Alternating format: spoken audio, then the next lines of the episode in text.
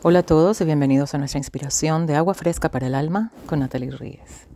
Hoy quiero hablar del éxodo dentro de cada uno de nosotros. Suele pasar a menudo que en el medio de cualquier actividad rutinaria, ya sea manejando, cocinando, en el medio del rezo, mismo en la oficina virtual que tenemos en casa, sentimos algo en el corazón, como una punzada. Ese encogimiento en el centro del estómago que nos dice nuestra vida no está funcionando. Algo debe de cambiar y de inmediato. Es entonces cuando decidimos ahí mismo realizar el inventario necesario para cambiar. Qué fácil suena, ¿no? Excelente. Hay un solo problema. No, no llega nunca a actualizarse en la vida real. ¿Por qué nos cuesta tanto materializar decisiones y modificar nuestro comportamiento? ¿Por qué nos resistimos tanto al cambio? Quizás es porque somos demasiado ingeniosos en sobrepasar nuestro propio intelecto.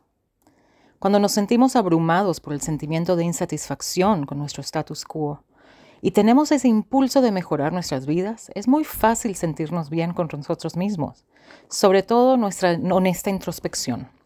Y es lo suficientemente intenso como para darnos un golpecito de satisfacción en el hombro y seguir nuestra rutina sans cambio. ¿Preguntan por qué? Porque la mayoría de las veces no queremos cambiar realmente. Este síndrome es conocido en la literatura judía como el síndrome del faraón.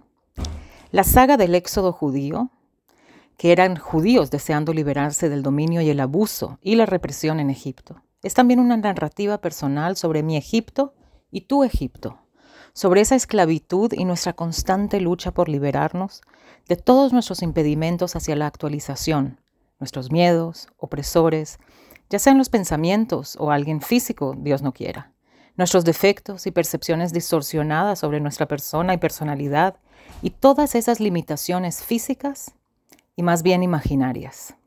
El mayor impedimento hacia la liberación no es otro que el paro, el faraón, ese personaje descrito como duro de corazón. ¿Pero qué significa esto? Se cuenta que aunque el faraón estaba consciente que su actuación era autodestructiva al fin de cuentas y traería la ruina a su país, decidía cada vez parar la locura, solo para encontrarse de vuelta en el punto de partida. ¿Por qué? Porque su corazón no le permitía traducir el reconocimiento del problema a modificación de carácter. Él sabía en su mente lo que debería de hacer, pero no podía finalizarlo, firmando el acuerdo consigo mismo. Algo en su corazón no lo dejaba avanzar. Y este es nuestro faraón interno, tercamente negándonos a reconocer lógicamente que ese comportamiento está directamente ligado a la autodestrucción. Y aunque lo entendamos en la lógica, algo no baja al corazón. En muchos casos, la única manera de realizar cambios es aceptando que nuestra razón y lógica no siempre son nuestros mejores aliados.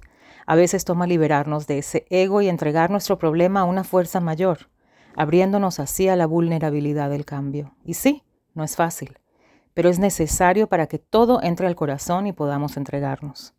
Tomemos el ejemplo de un matrimonio donde existe abuso emocional, físico, sexual o espiritual. Dios no quiera, como decía mi mamá, dice mi mamá, fuera de las caras. Mucha gente tiende a creer que si la víctima sigue casada es porque la situación no es tan grave o porque no quiere salir de esa situación. ¿Y ustedes creen que si él o ella realmente quisieran cambiar, dirían que se separe o que cambie, verdad? No hay algo más lejano de la verdad. Es un infierno diario de nunca acabar, y la única razón por la que la víctima no toma el paso final es simplemente miedo a qué pasará, qué dirán y si se sabrá manejar solo o sola después de ese divorcio. Pensando en las consecuencias de su decisión, se siente desmoralizado y deshumanizado y al fin de cuentas no puede tomar acción realista. Lo sueña, lo planea, lo analiza, pero enseguida se da razones de por qué no es tan grave. Y hay personas en peores casos y se paraliza. Este es el estado de muerte interna. Y quiero aclarar, no solamente es con abuso que vemos a, a la vista, puede ser algo también interno, un cambio que debemos de hacer, un hábito dañino, adicciones. A veces la raíz de esto es posible que desarrolle algún tipo de adicción. El alcohol, el alcohol, la bulimia, la anorexia, la ansiedad exagerada, ataques de pánico, de ira, y la lista continúa. Pero reconocer a quién, a qué, de dónde vendrá la salvación, me y de Moisés. Moisés está descrito en los textos y tradición como un hombre de abnegación y compromiso total. A pesar de ser un erudito y un genio, no se, no se dejaba llevar únicamente por el intelecto. Él sentía, y, me, y lo, lo hago hincapié, sentía una profunda relación con la divinidad, donde cruzaba cualquier límite racional, y eso era lo que guiaba su comportamiento. Si nos ponemos a ver, toda relación elementaria es suprarracional. Padres están comprometidos mucho más allá de lo racional y viceversa. Al igual que un matrimonio, si no nos guiamos solo por la si nos guiamos solo por la lógica y no metemos el corazón, jamás duraría un matrimonio.